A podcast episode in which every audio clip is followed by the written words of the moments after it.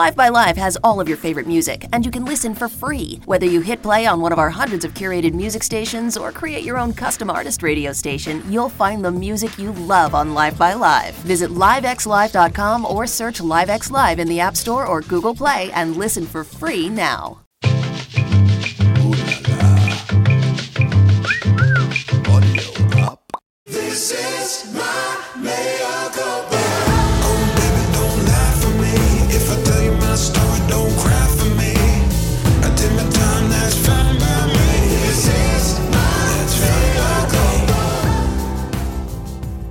Yesterday, the President of the United States incited an armed insurrection against America.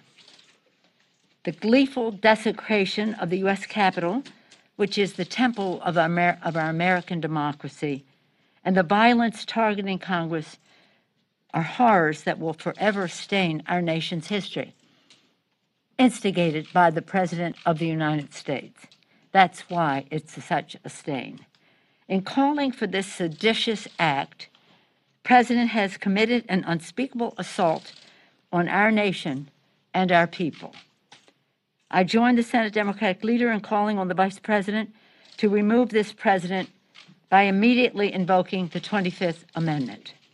If the Vice President and Cabinet do not act, the Congress may be prepared to move forward with impeachment. That is the overwhelming sentiment of my caucus. This is Michael Cohen, and you're listening to the Mea Culpa Week in Review. For those who find themselves dismayed at the stunning level of sedition, lies, and corruption spewing forth from the White House, this week might just go down in history as the nadir of our populist experiment with Donald J. Trump. This is the end result of Trump's own angry and divisive rhetoric, on par with what I warned would happen at my House Oversight Committee hearing. The fuse had been lit long ago, and after a final, angry speech littered with lies and baseless conspiracy, the president's Revolutionary Guard of unhinged MAGA supporters descended upon our capital. This wasn't a protest. It was an armed insurrection done at the behest of the president. We're tr- going to try and give them the kind of pride and boldness that they need to take back our country. All week long, leading up to the January 6th violence, Trump was urging his MAGA followers to come to Washington to make a stand. So, while Congress met to certify President elect Joe Biden's electoral college victory, thousands of supporters of President Trump convened in front of the White House to call for the overturning of the 2020 election results. Because you'll never take back our country with weakness. You have to show strength and you have to be strong. We have come to demand that Congress do the right thing and only count the electors who have been lawfully slated. Lawfully slated. Speakers, including the president and his idiot adult sons, called on Congress and Vice President Mike Pence to stop the steal in a series of really angry speeches which served to incite his MAGA army towards violence. And it should be a message to all the Republicans who have not been willing to actually fight. The people who did nothing to stop this deal. This gathering should send a message to them. This isn't their Republican Party anymore. This is Donald Trump's Republican Party. We will never give up. We will never concede, Trump said during his Wednesday speech, before demanding that Mike Pence unlawfully reject the Electoral College results. All Vice President Pence has to do is send it back to the states to certify, and we become president. And we want to be so nice. We want to be so respectful of everybody, including bad people. And we're going to have to fight much harder. And Mike Pence is going to have to come through for us. And if he doesn't, that will be a, a sad day for our country because you're sworn to uphold our Constitution. And now a quick recap of the madness. It's the storming of the Capitol. Trump supporters forcing their way into the halls of Congress. The remarkable scenes unfolding on live TV. I can see at least half a dozen protesters scaling, literally climbing the walls of the Capitol to get up to where their fellow protesters are. They broke the glass in the United States Capitol, and now they are climbing through the window. Stunned TV anchors can't believe what they're seeing. It is an absolutely shameful, disgusting situation that we are witnessing here. Oh my gosh. Uh, it looked like a woman, um, very gravely injured, covered in blood. Still, despite the violence and tumult of the day, Congress was back in session just hours later to certify the Electoral College vote for Joe Biden. The proceedings, though, took on a profoundly different tone, with some Republican lawmakers looking deeply shaken. Now we gather due to a selfish man's injured pride and the outrage of supporters who he has deliberately misinformed for the past two months and stirred to action this very morning. What happened here today was an insurrection incited by the President of the United States. Those who choose to continue to support his dangerous gambit by objecting to the results of a legitimate democratic election will forever be seen as being complicit in an unprecedented attack against our democracy. That Donald Trump presents a clear and present danger to this nation should be obvious to just about everyone now. He has shown that he knows no limits to the depths he'll sink to in order to stay in power. Today's Capitol riot was meant to scare those that oppose him, to say he is capable of unleashing his MAGA army at will, to intimidate even Congress and frighten the liberal elite. President Trump has abandoned his post. He does not deserve to be president any longer, and he poses a real and present threat to the future of our democracy. He has become a presidential golem, a monster of our own creation, who we are now powerless to stop from wreaking further havoc. Luckily, there are just two weeks left before we rid ourselves of Donald J. Trump. The MAGA invasion of our nation's capital was a last ditch act from a desperate camp facing the end of its reign. I will tell you, Jake, I talked to a source, a GOP source close to the president, who speaks with him regularly, and I, I take no pleasure in reporting this. Uh, but this source tells me that he believes the president is out of his mind. Uh, the quote used by this uh, source uh, is he is out of his mind. And the source said the president is so traumatized by his loss in the election. It is all he can talk about. It is all he can think about. It, it, it's all consuming for him. And that, in this uh, source's opinion, he is out of his mind. The fact that I predicted this very moment on this show gives me no satisfaction. I much rather have been wrong than watch the sickening display unfold before me.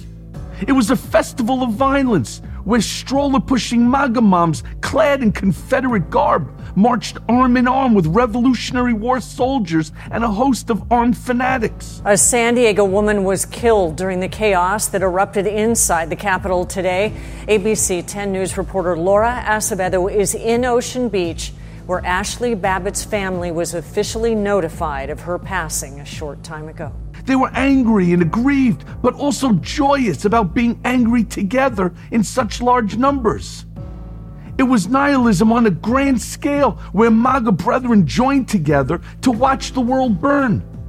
Before the event, websites and social media platforms popular with MAGA followers lit up with frightening death threats from extremists who were vowing to start killing people after the event if Congress refused to make Trump president. On Monday, Proud Boys leader Enrique Tarrio was arrested while carrying a high capacity magazine for his guns. A judge has banned Proud Boys leader Henry Enrique Tarrio from Washington, D.C. This after Tarrio was arrested earlier this week. He faces weapons charges and destruction of property. Tarrio admitted to taking down and burning a Black Lives Matter flag at D.C. church last month, but he says he burnt the flag out of love and not of hate. The crowd was ready for action, wanted to fight, and was looking for any excuse to do so, and Donald Trump gave them permission to do it.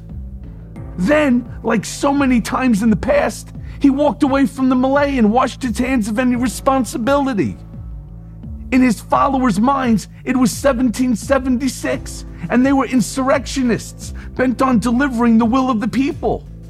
Many had dreamt of this moment for years, even trained for it. Well, Juju, this really was a final stand for the president. You saw him address his supporters, making it clear that he will not concede. They wanted to take up that fight, so we saw thousands of them march right here to the steps of the U.S. Capitol. Calm and then chaos and violence. They stormed from all sides, smashing in windows, pushing past the Capitol guards to get inside of that Capitol, get to the Senate floor. Lawmakers were huddled under their desks. Outside, we were hearing chants of fight for Trump. One woman tonight lost her life, and we watched as she was wheeled out onto a stretcher, gushing out blood from a wound that looked like it was appeared to be in her neck. We did not know her condition. Then Trump lit the fucking fuse, and thousands of his most unhinged followers stormed the Capitol, occupying the halls of Congress and the Senate chamber. Voices could be heard on videos being live streamed from the building to hunt down Vice President Pence, who had already been secreted away to a secure location.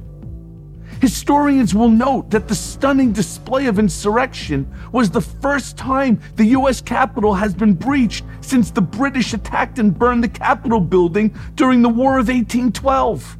Yet, the shocking scene was met with less police force than many of the Black Lives Matter protests that roiled the country in the wake of George Floyd's killing. While federal police attacked peaceful protesters in Lafayette Square outside the White House over the summer, clearing the way for Trump to take a photo in front of a nearby church at the time, protesters on Wednesday were able to overrun Capitol Police and infiltrate the country's legislative chambers. I want to be very clear. Those who perform these reprehensible acts cannot be called protesters. No, these were rioters and insurrectionists, goons and thugs, domestic terrorists. After repeated pressure from leaders on both sides of the aisle to call off his MAGA revolutionaries, the president finally released a video message on telling his supporters to go home. Yet, in the same video, he continued to push baseless, false claims about the election. I know you're in pain. I know you're hurt. We had an election that was stolen from us, he said, repeating a false claim in a one minute pre recorded video. But you have to go home now. I know your pain. I know you're hurt. We had an election that was stolen from us. It was a landslide election, and everyone knows it, especially the other side. But you have to go home now. We have to have peace. Yeah, I will not tolerate fake news no more. It is clear from what I know about Donald Trump that he is clearly enjoying himself. In these final days, he has brought the country to its knees and driven us towards armed insurrection on the steps of our Capitol. For someone who thrives on chaos, this moment, which he has nudged along for months, is the high watermark. In his mind, that he could foment such violence in his name makes him dizzy with fucking delight. Hi, Hoda. Good morning to you. This is a White House in chaos with, as you say, multiple officials resigning overnight. And now lawmakers on both sides of the aisle are rebuking President Trump for encouraging violence. NBC News has confirmed this morning there is even talk of invoking the 25th Amendment here within the administration to remove President Trump from office with fears there could be more unrest. Meanwhile, the president's children were in furious damage control, knowing that what their father had just wrought was destructive and criminal. Ivanka Trump deleted a tweet in which she labeled the rioters American patriots. Her brothers, who tweeted their own disavowals, had stood in front of the same mob earlier that day, riling them up and threatening lawmakers who didn't support their father. Has the whole world gone crazy? Am I the only one around here who gives a shit about the rules? Beyond Donald Trump, today's angriest man was most likely Mitch McConnell, who seemed genuinely outraged at Trump's MAGA coup, delivering some of the day's most forceful denunciations of the president. The United States Senate will not be intimidated. We will not be kept out of this chamber by thugs, mobs, or threats. We will not bow to lawlessness or intimidation. I feel no sympathy or appreciation for fucking McConnell, though.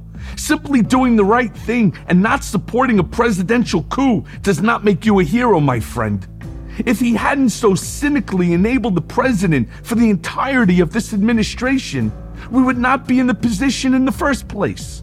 Four years ago, McConnell made a deal with the devil to get his agenda passed by this rancid fucking monster. And we are paying the price for it daily.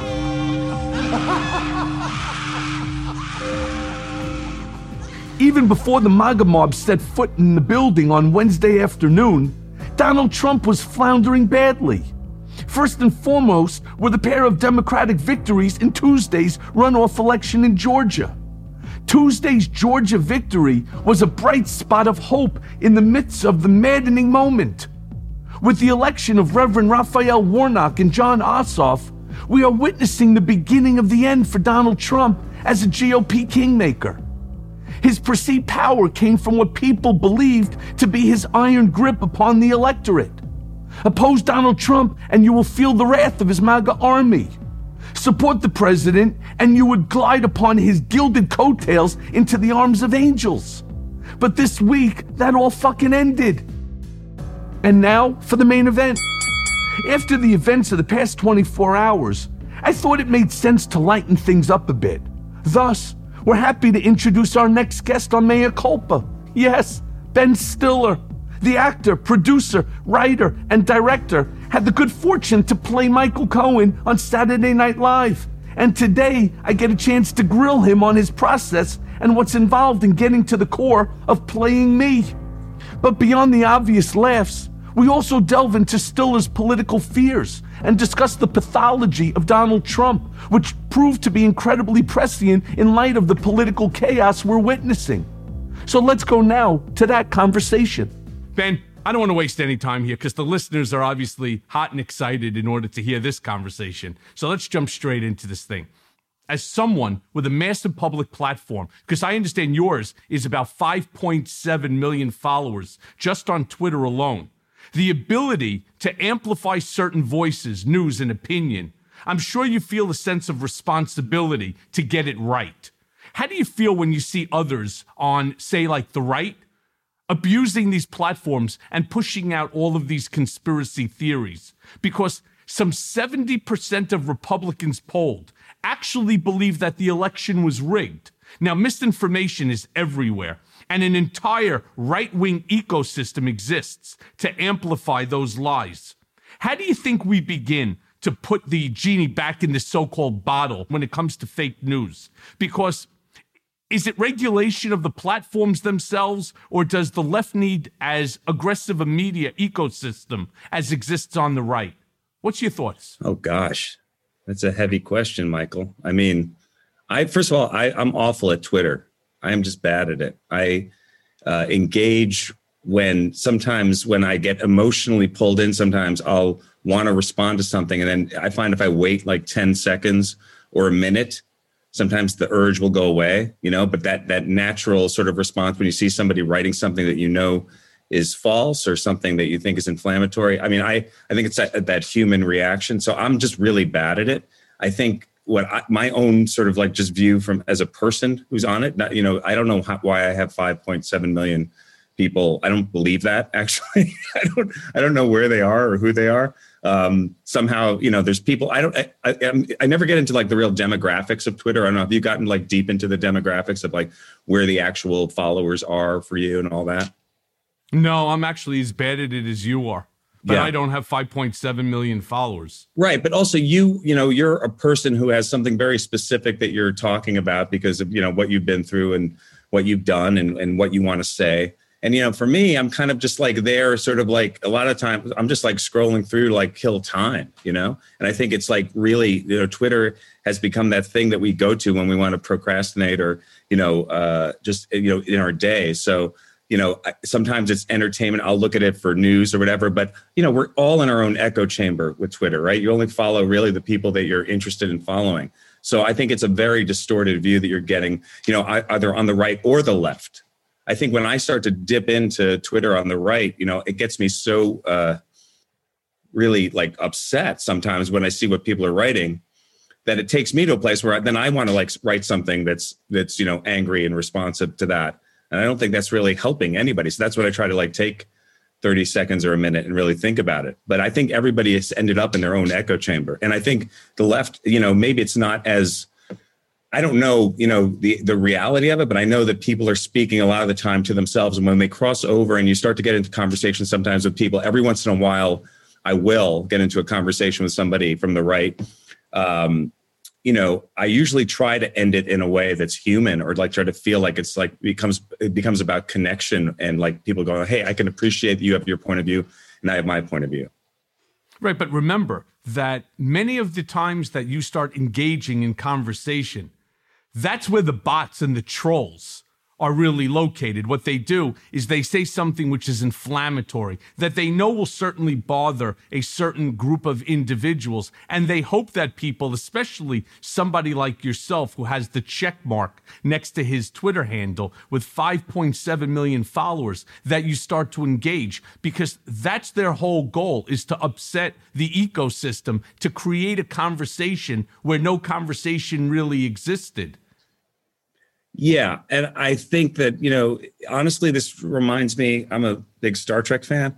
It, there's, a yeah, me Star too. Trek, there's a Star Trek episode where the Klingons and and the and the crew of the Enterprise are you know are fighting each other constantly, and they're feeding this entity, this alien entity that just like is this like energy source that's hovering like this like kind of light source that's in the corner of the room, and it gets brighter and brighter every time that they fight with each other and I, I, really feel like that's what's what's going on you know like th- those bots and trolls it's being fed you know the antipathy and the and the divisiveness and it, and it's being fed and it's and it's feeding this sort of like this greater i guess you know um, i don't like what what is benefiting uh, you know is the social media platforms i guess are benefiting and then the people who want to spread the disinformation are benefiting.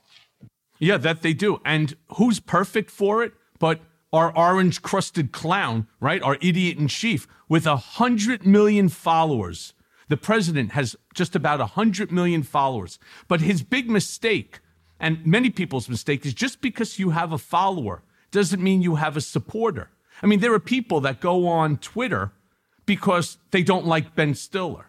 Yes. Right? That they, anytime that you say something, they want to say something nasty to you because that makes them feel good about themselves, assuming that they're even real. Because these bot farms are out of control right now. I mean, you could buy, as most of these celebrities will sometimes do, you know, they will buy a million, two million followers just to get the information out there so that they get the check and that it looks, it, it's really more about their ego than anything and they're just not real. And then you have companies that control hundreds of thousands of bots. And next thing you know, especially like what happened with me when I was under attack, all of a sudden you start getting all of these Twitter followers attacking you one after the other, and they all say virtually the same thing. And of course, none of them have real pictures of their faces on it. It's always a cartoon, or it's a cat, or a dog, or a banana something stupid like that. Yeah.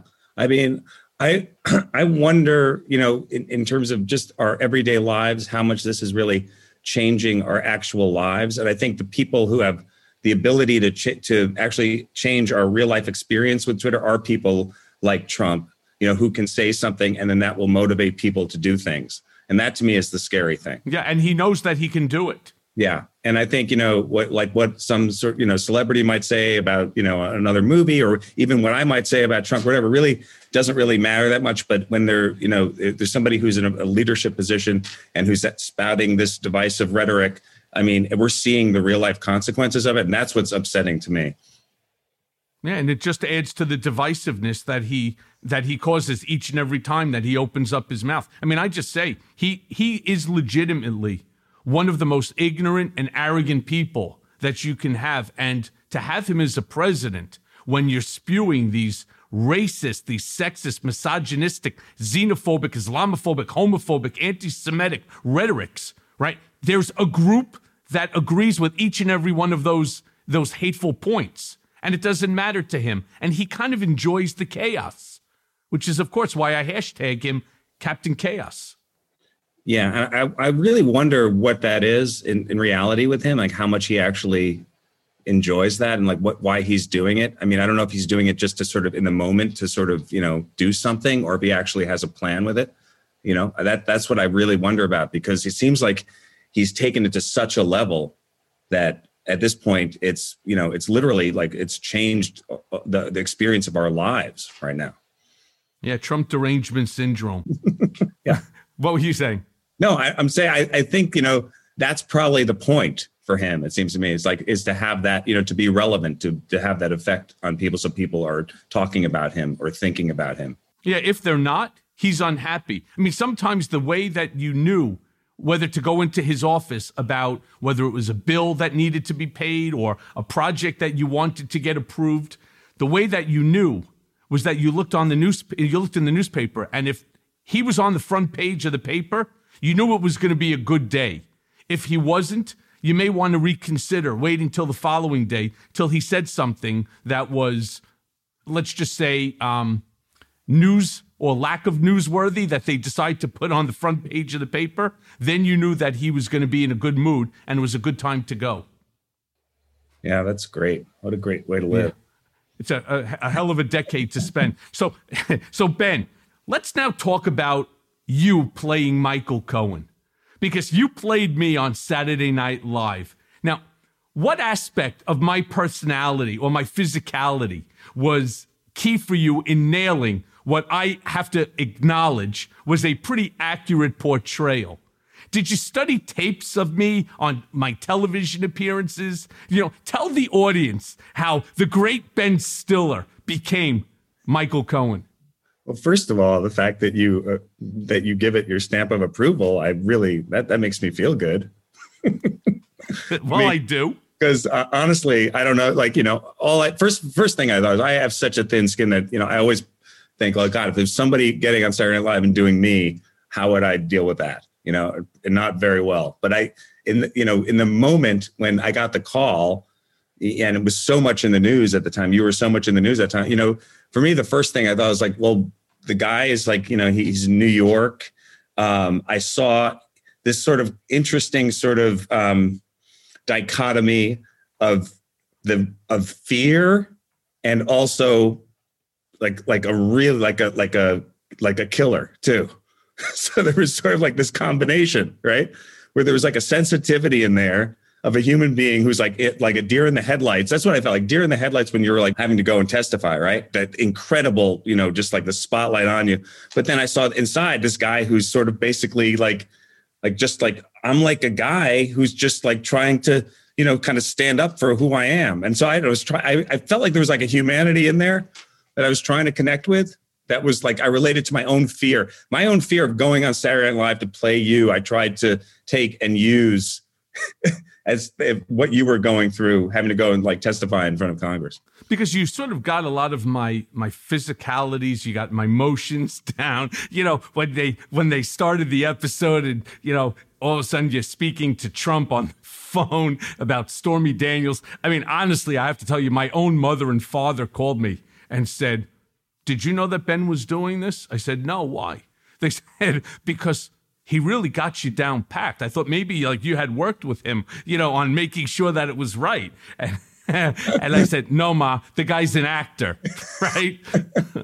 I mean, I just, I felt like, you know, you, there's a humanity there. And like, I just was thinking like of, you know, the situation that you were in was like this crazy situation and uh, and then actually we were doing it. Stormy Daniels also was there too, so there was like this weird sort of meta reality because she was like in one of the sketches too. But the original idea was an idea that the writers had in SNL that it was um, you know the, this meet the parents sort of parallel that Mueller, you know, De Niro was Mueller and uh, I was you, and I thought that was like a really funny idea. So it was really just sort of playing into that idea and then putting him on the lie detector. You know, seemed like it like it really fit. Um, you but, know what's funny though, Ben, is that I would have expected that you remembered that we had met on several occasions, right? Especially the last time I think we were at an art exhibit for maybe it was Peter Tunney, and um, you were with your wife. I was with my wife, and we were talking uh, because I had met your wife many times in the past.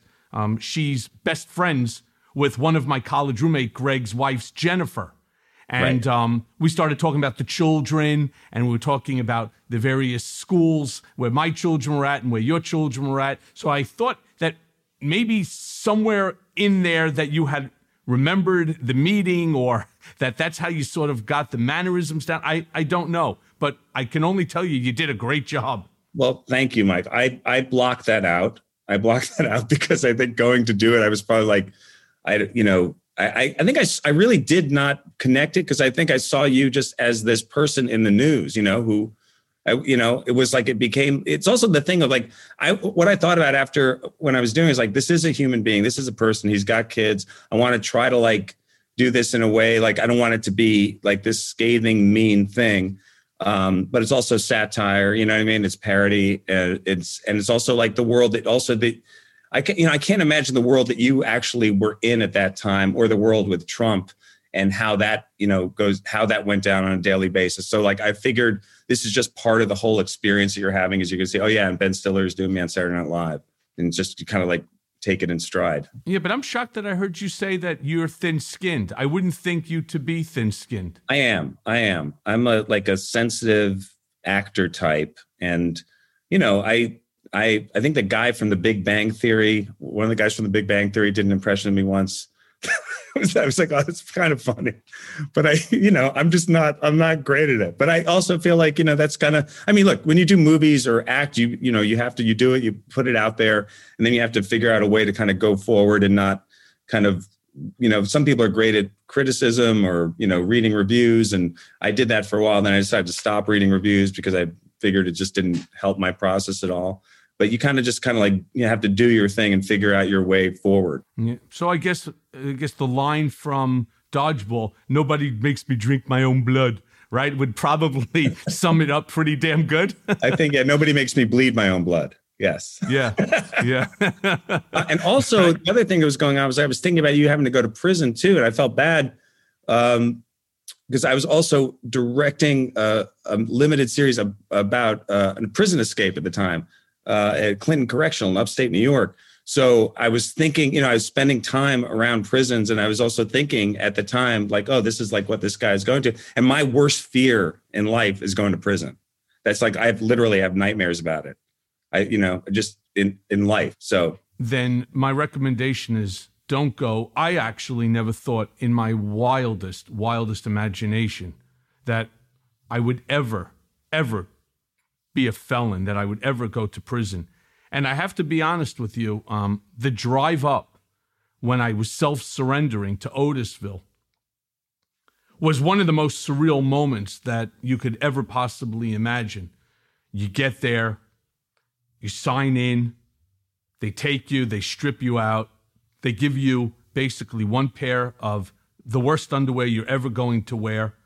They always give you either a pair of pants that are two sizes too small or five sizes too big. That's just part of the hazing process. The shirt, the t-shirts are all torn and you know they're they're just gross. The socks have holes in them. I, mean, would it's say- really Yeah, the two small pants would probably be the worst, right? That's what really makes you feel bad. The two sizes too small. everything everything makes you feel bad and you know they give you a little roll and then you basically you have nothing you know in your life no matter what station of economics that you exist in you have something you have a car you have you have a bed you have a couch right you have a refrigerator um, you have a pair of shoes you have nothing you have nothing. I mean, it is the most humbling experience. And you're staring, for the most part, at a six by six inch, poorly painted, white, faded cylinder concrete block. And you don't know any of the guys that are there. Um, and you just, you're lost because the sadness that fills your heart missing your wife, missing your children, your parents, you know, your friends, your life is just basically stripped from you. And then for me, it was even more difficult because every day in like the rec room, Trump's ugly fucking face is sitting there on a picture right next to, at the time, whoever the you know, Bill Barr and then the head of the Bureau of Prisons and then so on down the line. So you got to stare at that picture all the time. And every time that you turn on the television, that fucking asshole is on it and saying something stupid. And you're wondering, why am I here when what I did, I, I did at his direction and for his benefit? You know, so many of these people that we see that are being pardoned now, these people actually stole money from other people. They actually committed crimes. Yes, I acknowledged, right, campaign finance violation, but who gets 36 months? And then they're like, well, you know, you, you had a tax issue. There was no tax issue. That's bullshit. And I will prove that, you know, and especially my second book that I'm starting to work on goes after the prosecutors, it goes after the whole process. I'm a guy who has one speeding ticket in my whole entire life, 1985. I don't even think I ever had a parking ticket, right? I don't drink alcohol. I don't do drugs. I, I've never filed a late tax return in my entire life, not once until 2017 when all this happened, right? When Trump paid $1,500 in taxes for the two years, I paid 3.1 million. And that's why I'm suing my accountant now. And it's funny, he screws up and then he becomes a witness for the prosecutors to testify against me at a grand jury. I don't know. That the whole hmm. system is just really messed up, and that's why I filed this writ of mandamus and this writ of habeas corpus because I I I will continue for the rest of my life to be active in prison reform until they get it right. And you had to also, you got, they let you go home and then they sent you back. And I thought about you when that happened. That must have been really weird. Do you know why they sent me back? Why? You tell me.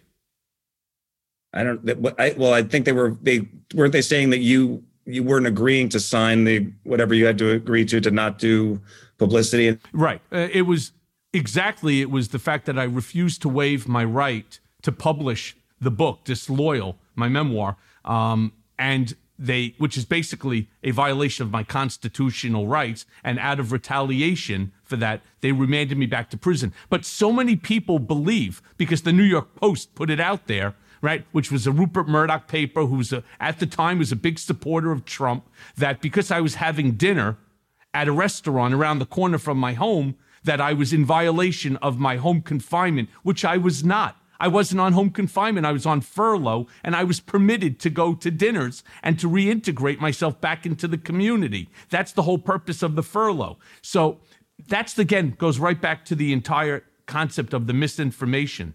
But I do want to say, Ben, last week, you retweeted a post from the hilarious comedian and singer Randy Rainbow, who actually did something about me as well, that read Pete Buttigieg will be the first gay member of Joe Biden's cabinet if you don't count me, which you fucking should. Now, it also goes on, you wrote, Secretary of Kick Ass Entertainment and Satire, besides Randy Rainbow, who is high on your list at the moment for producing timely and effective political satire?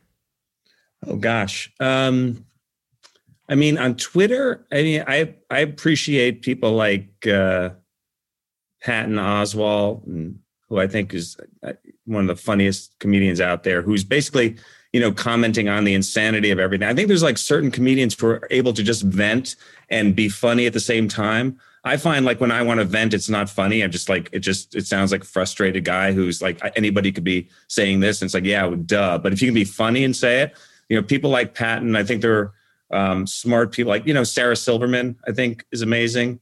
Um, in the, you know, in the, especially on Twitter, I think, you know, there's a, an ability to like kind of take an idea and then say, and, and find the funny angle on it. And also, um, kind of like speak for what we're all feeling. So, you know, people like that. There's a guy named John Fugelsang. Do you know who he is? No, really I'm gonna, I'm gonna now smart. follow him. Yeah. Um, and uh, I mean, you know, and then there's, you know, Seth Meyers, I think, is insanely amazing. You know, like every night, I mean, what he's been doing with a closer look to me is has been just like a, an amazing distillation of like of what is so fucked up about what's going on with with with Trump right now. So you know, uh, and Colbert too. Yeah, I did Seth Meyers. I had a great time with him. Yeah. Uh, as soon as uh, I was released, which is uh, it was a lot of fun, and he's he's a really he's a funny guy. So I truly did enjoy that. I'm curious though, like having been in the like the maelstrom and having been, you know, seeing yourself portrayed on SNL and jokes being made and you know like, how did you sort of navigate that for yourself when uh, when all this was happening? Well it's funny when it's really not funny it's sad more uh, like it. The very beginning when this all started happening was an overwhelming um, sense of dread and grief and despair because you have the power of the government coming down on you like a force that you can't possibly imagine. And whether you play the role, you know, whether you try to study the role, you really can't because this process doesn't break your heart watching your children, watching your wife, watching your parents, you know, um, sad, the sadness. It doesn't just break your heart, it shreds your soul. And you just become sad beyond sad to the point where, and I talk about it in my book, Disloyal, while I was um, staying at a, you know, at a hotel, I went up to the roof and I actually just stood on top of the roof and I was just, I just wanted to jump off. And I, I just wanted to, you know, to end it because the pain when you go to, when you're awake, the pain is enormous. And it's even worse when you're sleeping because your subconscious just takes you to a whole nother level of grief. And then you're saying to yourself, why is this happening? Right? I mean, it's an NDA for God's sakes.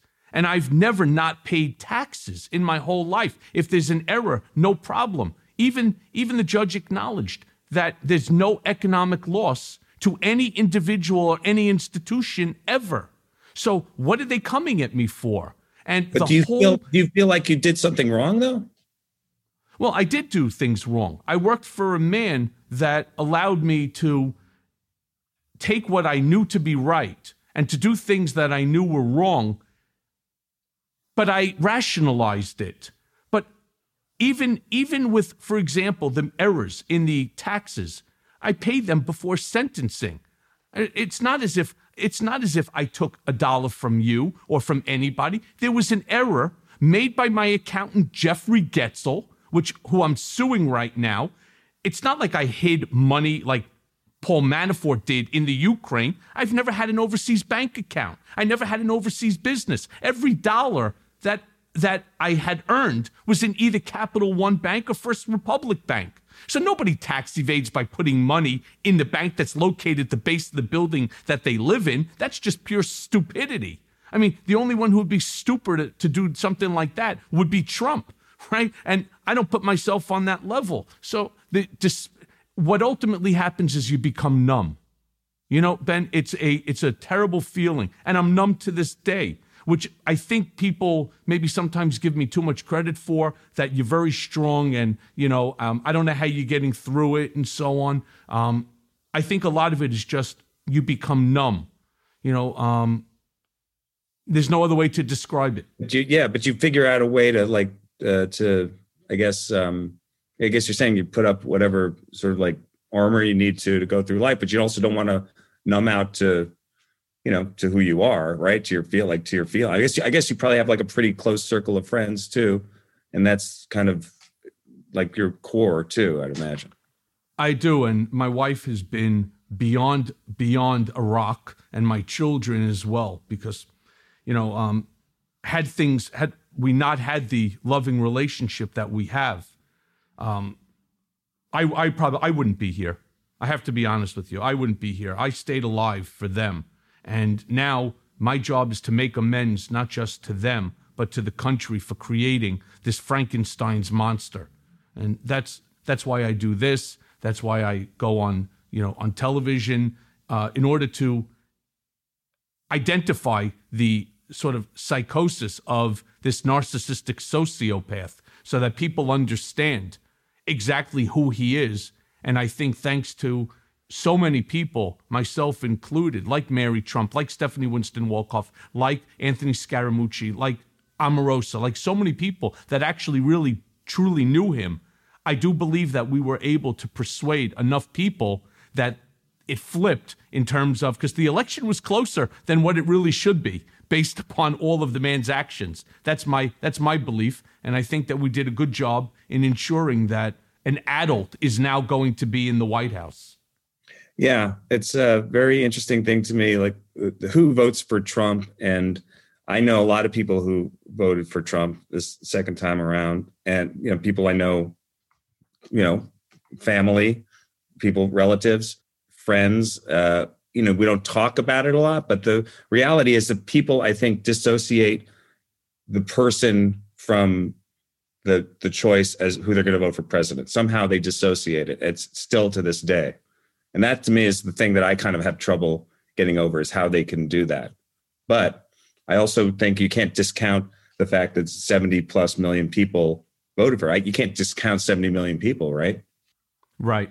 Uh, many of them uh, were voting because of their pocketbook, because he managed to convince the world that he only could be responsible for ensuring the stock market and that his yeah. people's 401ks are going to go up. And it's funny because despite the number of times I've seen on the CNNs, the MSNBCs, the ABCs, the NBCs, charts showing that actually Obama had a better um, economy than in the four years of Trump. People don't care because Trump is very much like Stalin, right? Where if you say something over and over and over again, that people start to believe it. And then they start to share it as if this is some new type of information to basically show how smart they are and they perpetuate this lie. That's that's Trump's that's Trump's belief system. Yeah, and and the lack of having any conscience really about um, telling lies. Yeah, lie, right. 35,000 lies in four years, six, eight a day, something like that. But, you know, going back to Saturday Night Live, because Jim Carrey recently retired his Joe Biden SNL character, electing not to move forward playing the president in future episodes. Now, personally, while I don't know his reasoning for not wanting to continue, I can imagine that playing these characters can be enormously stressful in this divisive political moment, especially when neither Trump nor MAGA fanatics have a sense of humor. Has it become too dangerous in this environment of death threats and street violence to laugh at your own political opponents? Oh, gosh, I hope not. I mean, I don't think that's the reason. You know, I think um, just first of all, just doing the show, doing SNL is a stressful thing. And it's really hard because it's getting rewritten or sometimes written literally the day of the show. So a lot of the times that that sketch that you're doing is is is changing up until I remember the one where I had the burner phones where, you know, that that one, um, that was literally being rewritten till like two minutes before we went on the air.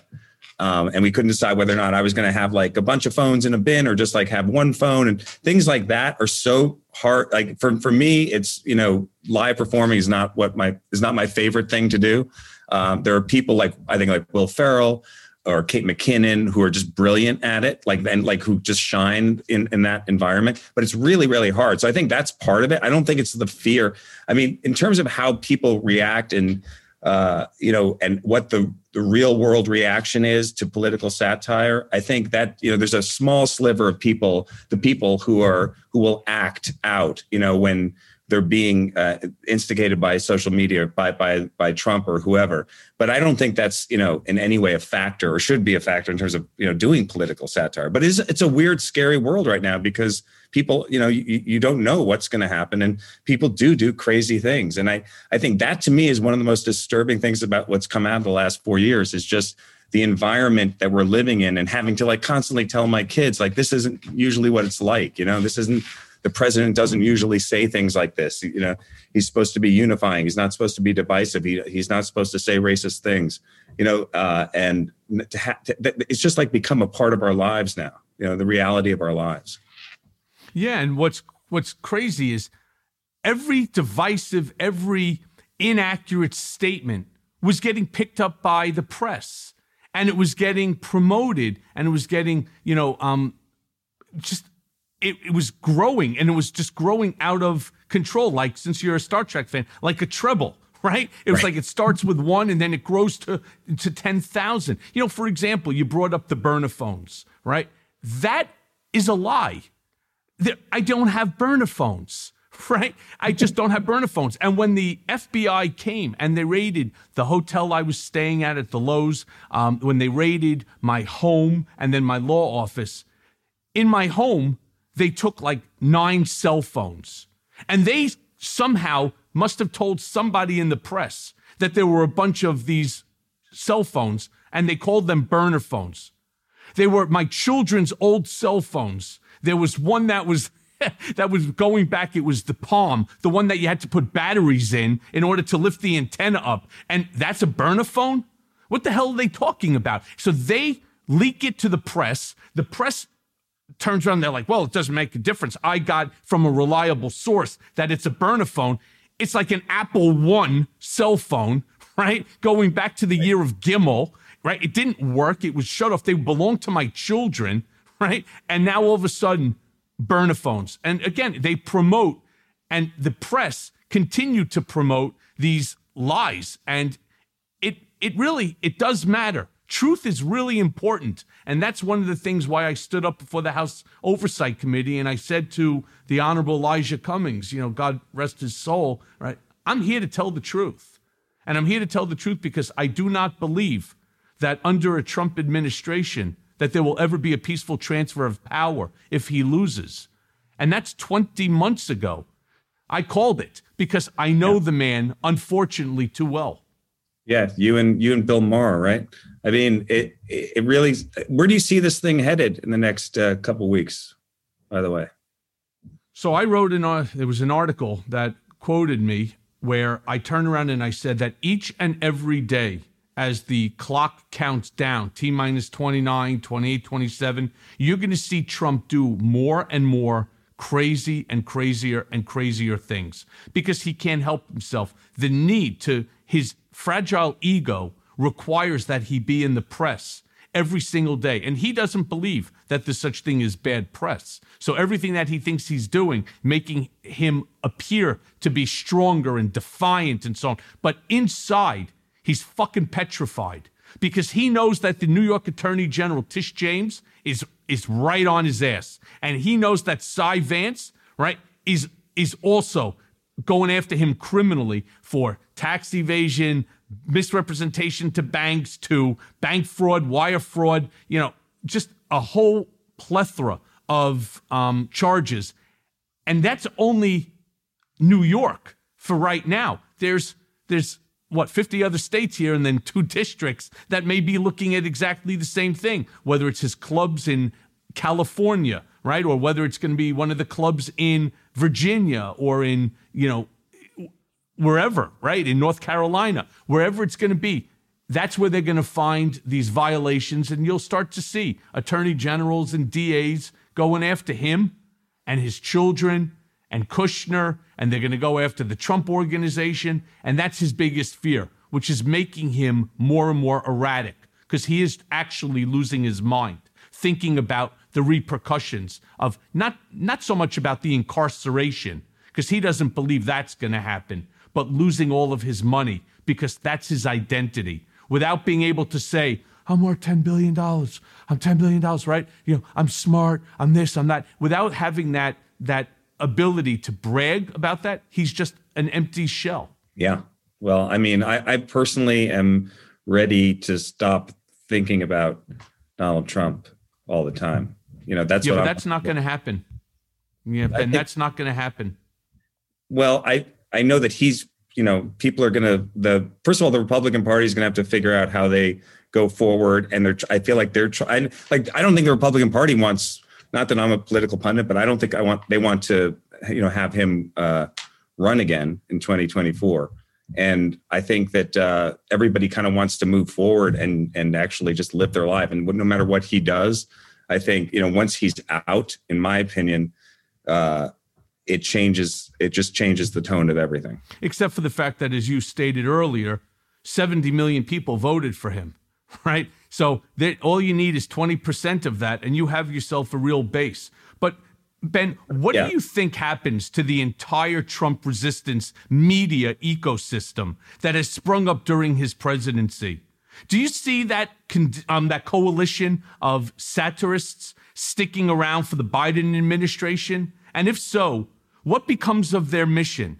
Is the new North Star to take down Trumpism? Well, I think everybody's going to have to. That's what I was just saying. Like everything's going to have to change when he's not president anymore, and it's going to be a lot less. No matter what, there's going to be a lot less attention on him all the time. And the, the cable news networks, both the right and the left, have fed off of that. I mean, the reality is that, you know, the, the CNNs and the MSNBCs, they all, you know, they the, the ratings go up all, you know, when they're talking about Trump. So that's going to change things. And uh, in terms of comedy, I think it's going to be tougher to find comedy out of Biden. There are, you know, obvious things that you can clue into, uh, you know, obviously regarding his age and things like that. But, you know, ultimately, I think people personally, like, I think people are looking to just exhale and not have this be on the front burner all the time. And, you know, it is a question what's going to happen? You know, what is what is Trumpism going to be after he's out of office?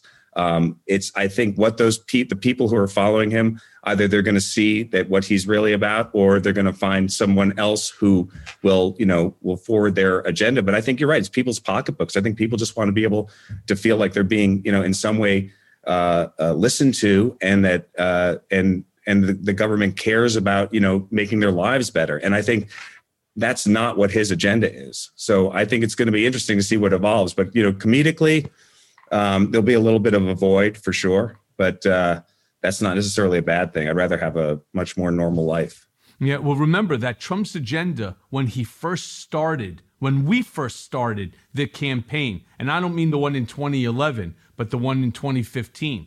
His words to me verbatim, verbatim, Michael, we need to make this the greatest political infomercial in the history of politics. He wasn't talking about wanting to be president to do good for the country. This was all this was all about increasing the value of the Trump brand. This was all about, you know, opening the opportunities for more front page, you know, headlines featuring Trump and the Trump organization to do deals all over the world.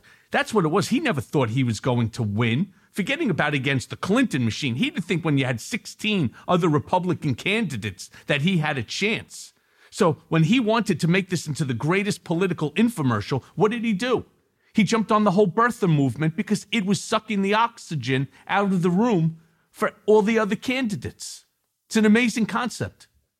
Yeah, and I've always wondered how much he actually believes what he's talking about, or what what he, what his ideology actually is. You know, because it doesn't seem like he has any real I mean, if you look back, obviously he was never um, this right wing Republican. So it's really, it's, you know, I'm curious, like what, what he actually believes. Well, he's not a right wing Republican. He's not an independent, and he's certainly not a Democrat. He doesn't believe in anything. That's the problem. Donald Trump is a popularist. So, whatever the popularist view is, that's what Donald Trump is is jumping onto. And this whole notion of stacking the Supreme Court, you know, for the purpose of, you know, assisting in the evangelical belief of, you know, uh, right to life versus um, right to choice. You know, he has he doesn't believe he's not a right to lifer. He he believes in he believes in abortion. I mean, how many times we've had that conversation over the years? He doesn't care what you do. He really doesn't. But the popularist view for that evangelical group was one way, and so he decided to adopt it. I mean, that's just that's a dangerous it's a dangerous man who thinks like that because he doesn't think at all. You know, it's funny. Just to go back to one of again one of my favorite movies, Dodgeball. Right? You remember in the scene where like Peter LaFleur says to you, "Hey, White, you know you're a lot dumber than I thought." Right? You remember your response back there? you know, oh, I don't think I'm a lot dumber than you thought I thought that I thought that I was once, right? yeah. I mean, it, right? That's Donald Trump, right? Everybody knows he's dumb, but he doesn't think that he's a lot dumber than you thought that I think that I thought that I was once, right? that's Donald Trump, and that's dangerous when this guy is holding the nuclear codes to this country and basically has the, the he's got his hands in the economy of not just this country but the world. Yeah. I mean, I also think it's just exposed that how much the system, the system overall supports someone who steps into that role. And, you know, that to me is the most disturbing thing is the enablers and how everybody around him, you know, save for the people who turned like yourself, but the, those around him to this day continue to support, to support it just because the voters are behind him and they're afraid of losing that base. And that's you know that's the most important thing. And the you know the uh, holding on to power like it just exposed that so clearly. That's you know what goes on in our country. Yeah and it's sad. Now this has absolutely nothing to do with politics trump or the election.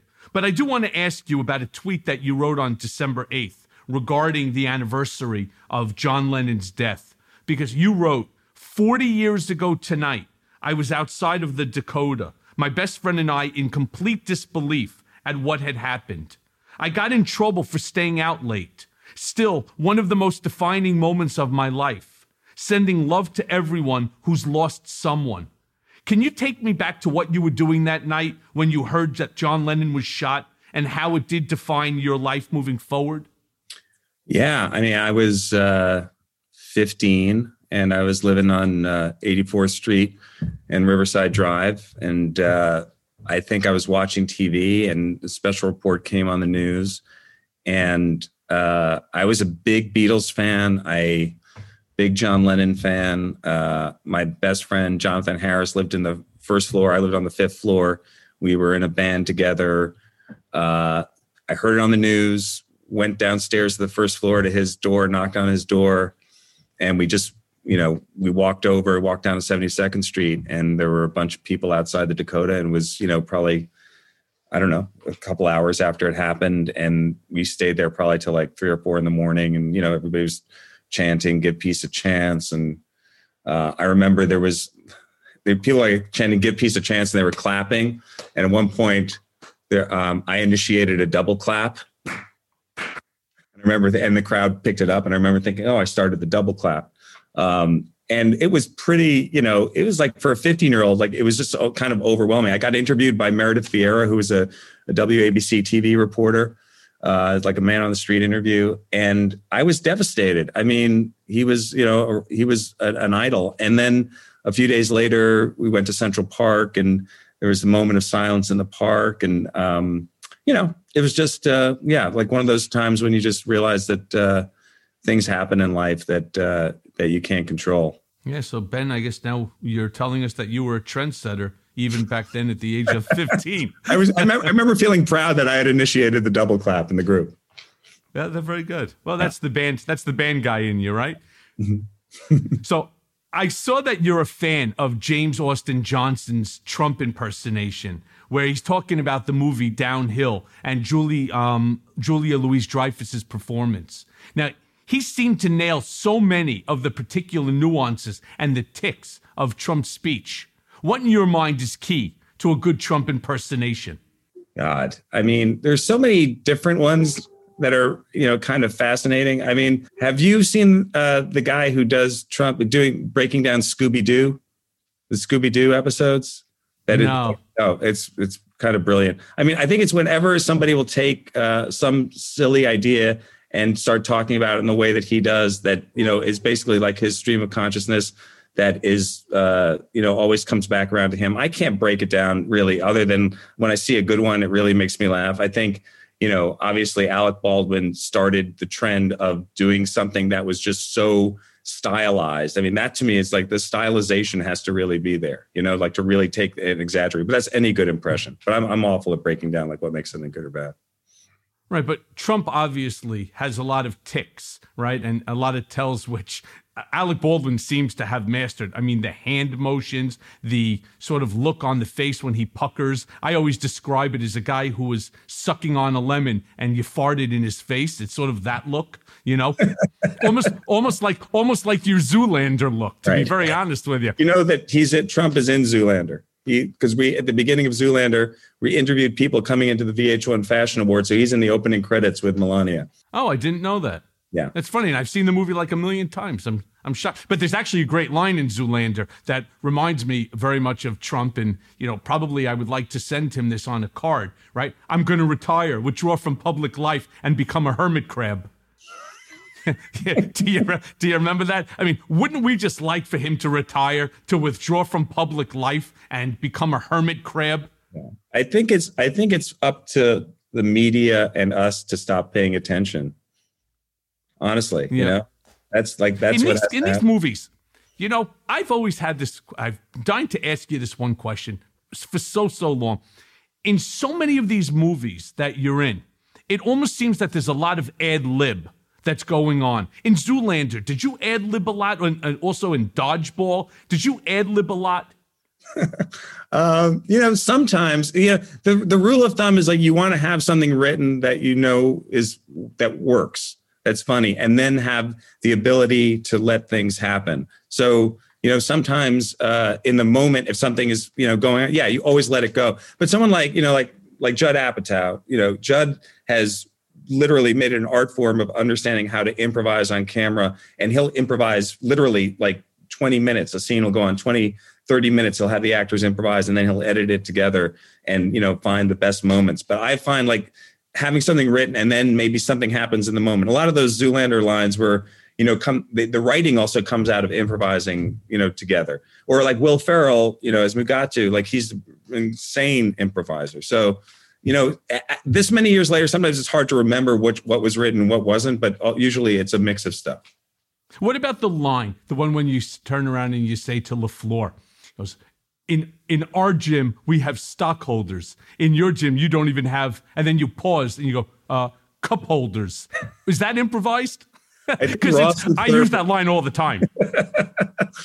Rawson Thurber, who wrote and and directed the movie, I think wrote that line, and uh, I don't remember. I don't remember making that line up, but uh, you know, it's it's really it's all like you, you kind of like just want it to be loose enough that you can try stuff and usually i find most actors when you're doing that kind of thing if there's something funny that comes up sometimes in the moment it'll be great you use it and you know the, the, i think the, the key is just not having to have the pressure to have to come up with it you know, too bad because I really was hoping that you were going to tell me you ad libbed it, you know, because I really enjoyed it. Now, I do want to ask about something a little more serious than that because you're someone who's deeply involved with Refugees International. Um, how have you seen the degradation of conditions under Trump's America First policies? And what do you foresee changing under a Biden administration? Right. Yeah. Well, so I'm a goodwill ambassador for the UN Refugee Agency and have been for uh, maybe two years. And um, what's been really concerning, first of all, the U.S. has always supported the UN Refugee Agency and has always been um, a funder, and that really hasn't changed that much in the last few years. Um, the thing that's been really, really disconcerting is uh, under you know the Trump administration was that the resettlement numbers went down to basically zero, and the U.S. has always been a leader in that. Um, and has led the world in that in terms of you know being a place to provide asylum for people seeking refuge from persecution and war. So that to me was really just personally really disturbing to see you know let alone what's happening at the border um, and the other things going on with separations of families and uh, and and kids which is just awful. But just on the, in the refugee front i think it's uh, really really important that the us come back to raising the levels of, of resettlement for people in this country and really because it really sets the tone for the rest of the world. And right now there are about 80 million displaced people in the world 80 million. And uh, most of those people are are being displaced by war uh, and are going to the neighboring countries. Very very few actually come to places like the us you know maybe like i think it's maybe less than 1% of uh, refugees get resettled in a third country so those numbers, you know, even when they're very small, are, they make a huge difference because they allow the neighboring countries, the countries that are receiving the overflow, they they give them an outlet to be able to handle. Uh, you know, the, the logistics are just incredible in terms of having to support people, provide education, clean uh, water, and uh, food and and shelter. Especially now with COVID, I mean, it's just been such a tough time.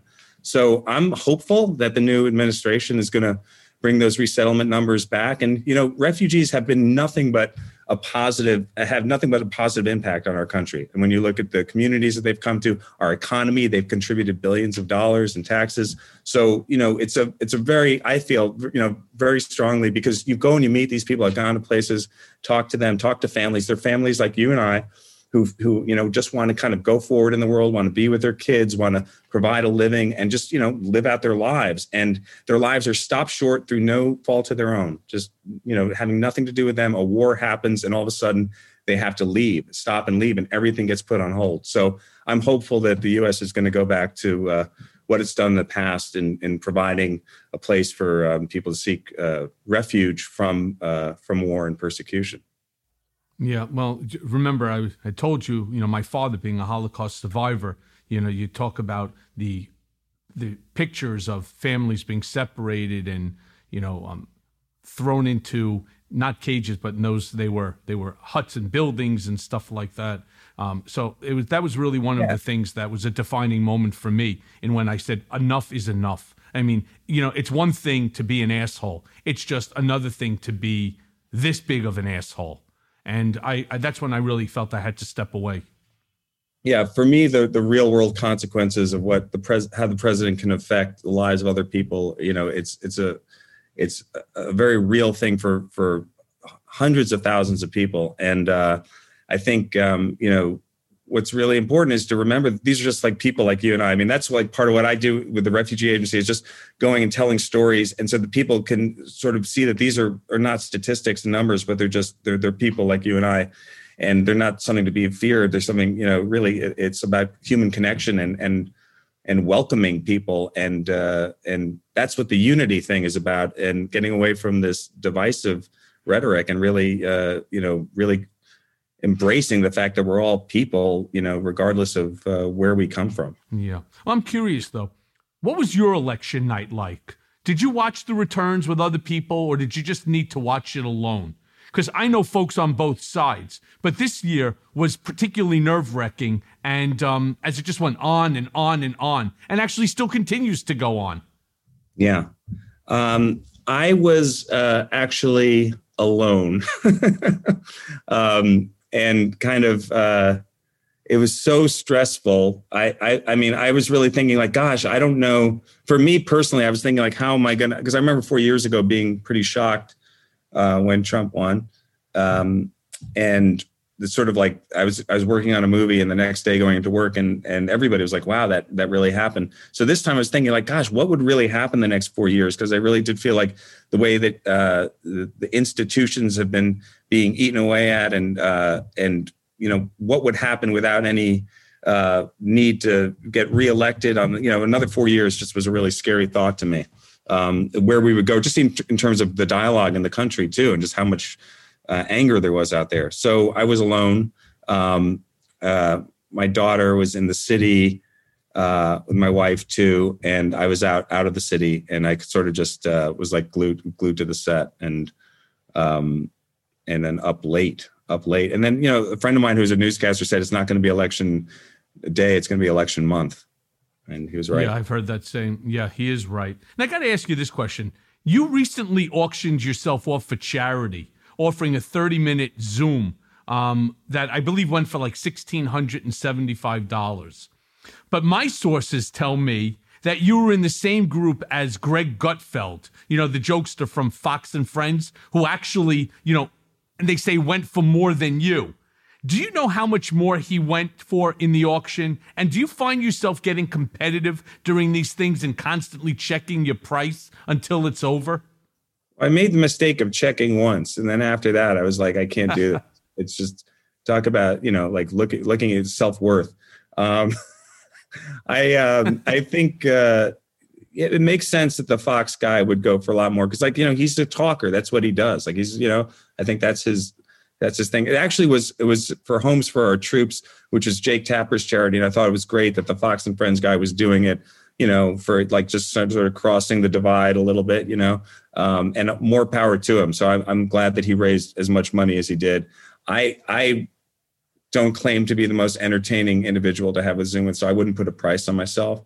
Um, I would for, I will try to make every minute of that 30 minutes though worth the whatever the per minute number would be on that and then right. some. You know, you know, I'm not buying that bullshit for a half second. That you don't care. You can say whatever you want to me. I'm not buying it. But I'll tell you, if I was your fixer, like I was for Trump, when that was there was going to be an auction for paintings, and there was yeah. one of him, I had a straw bidder come in, right, and I had it bid up to a hundred thousand dollars when everybody else's at most was a thousand. All of a sudden, it's no name artist, right, decides to paint a picture of Trump. His fragile fucking ego would not allow somebody else to beat him out in terms of a price. So he re- he then has me reach out to a mutual friend, a straw buyer, and just to bid it up to a hundred grand. Right. But right off the rip, it wasn't even like, okay, 10,000, oh, uh, 15, 20, right? Like if you're watching Storage Wars, nothing like that. The guy just comes out and says, I'll pay $100,000 for it.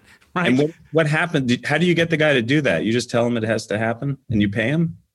Yeah, and I told him I'll reimburse him the money. The funniest thing is after he did it, we had a little bit of a difficult time getting the money out of Trump because Trump doesn't see it that way. Yeah. Oh, you know, well, yeah, you're going to give me the painting, right? I mean, you don't want to keep a six foot by four foot painting of my head, do you? So the guy's like, no. So he we he was expecting the money back. And he turned around and he said, Listen, I'm not joking. And that's when Trump used the foundation, the Donald J. Trump Foundation, to pay him the money back. And that, of course, is one of the reasons why the foundation ultimately closed. Because the foundation, despite what Trump thinks, is not slush fund money. It it has to be operated like a foundation for a charitable purpose. And buying a painting of yourself for your fragile ego is not a charitable purpose. And where is the painting now? That's the question. It's up on the six, It's up on the 26th floor in his private conference room.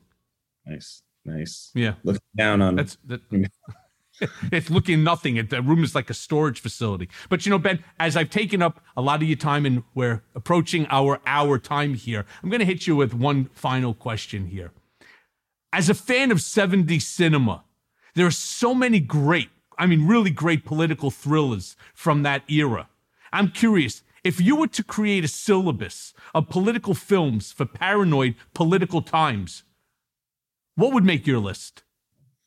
Oh gosh. Well, I mean, like probably like the the number one movie, you know, in terms of that would be Parallax View. Um, that's just like, you know, the Pakula movie. Um, just because it's like the ultimate paranoid political thriller and just beautifully shot and it's like Warren Beatty heyday and just amazing film, amazing just visual film. Um, and I guess you know all the President's Men is just continues to be to, for me one of the classics. You know, um, there's probably a few more like the um, the Candidate, Robert Redford.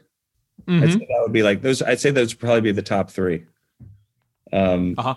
But for me, I'm also like I'm just like sort of like a fan of 70s you know 70s crime movies overall like french connection dog day afternoon taking a pelham 123 taking a pelham 123 is probably my favorite 70s new york movie too yeah what'd you think of the remake not bad right i did not really watch the remake because i love the first one I, and by the way i'm a denzel washington fan i'm you know uh i forget was it who was it tony scott i think directed the remake but um, but the original is just my first of all, my dad's in the original. He plays Walter Matthau's sidekick. So I have and it's like the first movie set that I was ever on. But I just think it's like kind of like one of the coolest New York movies ever. You know, and how does Tropic Thunder fall into that one?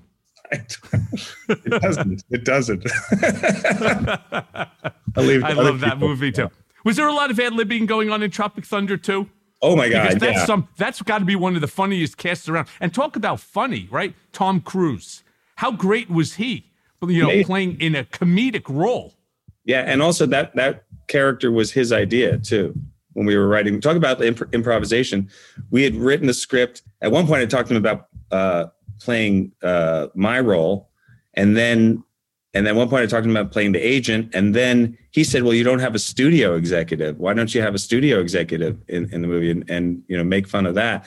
And that's where we came up that's when we wrote that part J- justin theroux and i came up with that for because it was tom's idea and then he yeah, just he's he's you know, a great guy um, and i couldn't believe it you know tom cruise in a comedic role because you really don't yeah. expect him but he was great at it yeah he's a, a i mean his level of movie making knowledge and commitment to movie making uh, is is something else ben I don't know how to say thank you enough. Um, this has been great. Um, really, I wish you nothing but the best as we, you know, come into 2021. You know, like I said, T minus 28 and counting.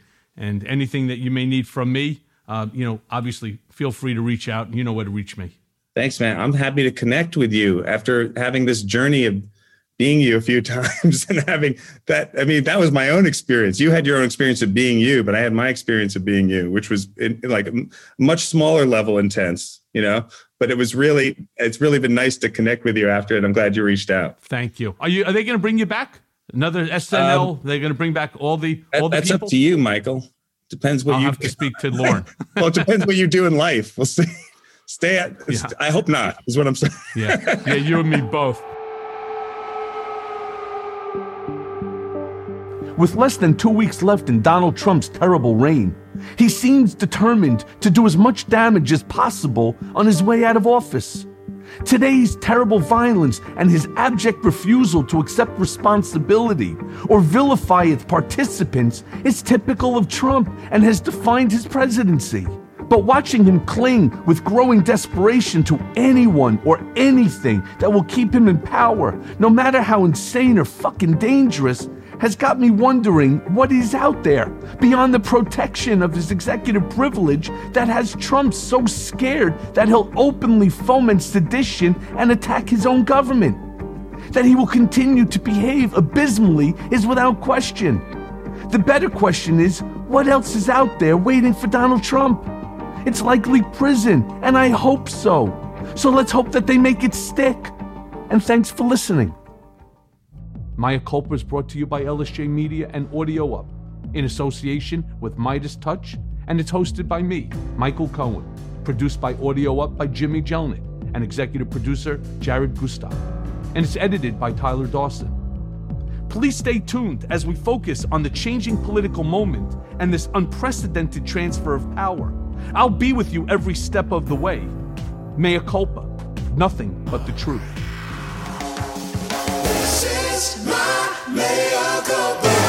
Oh, baby, don't lie for me if I tell you my story.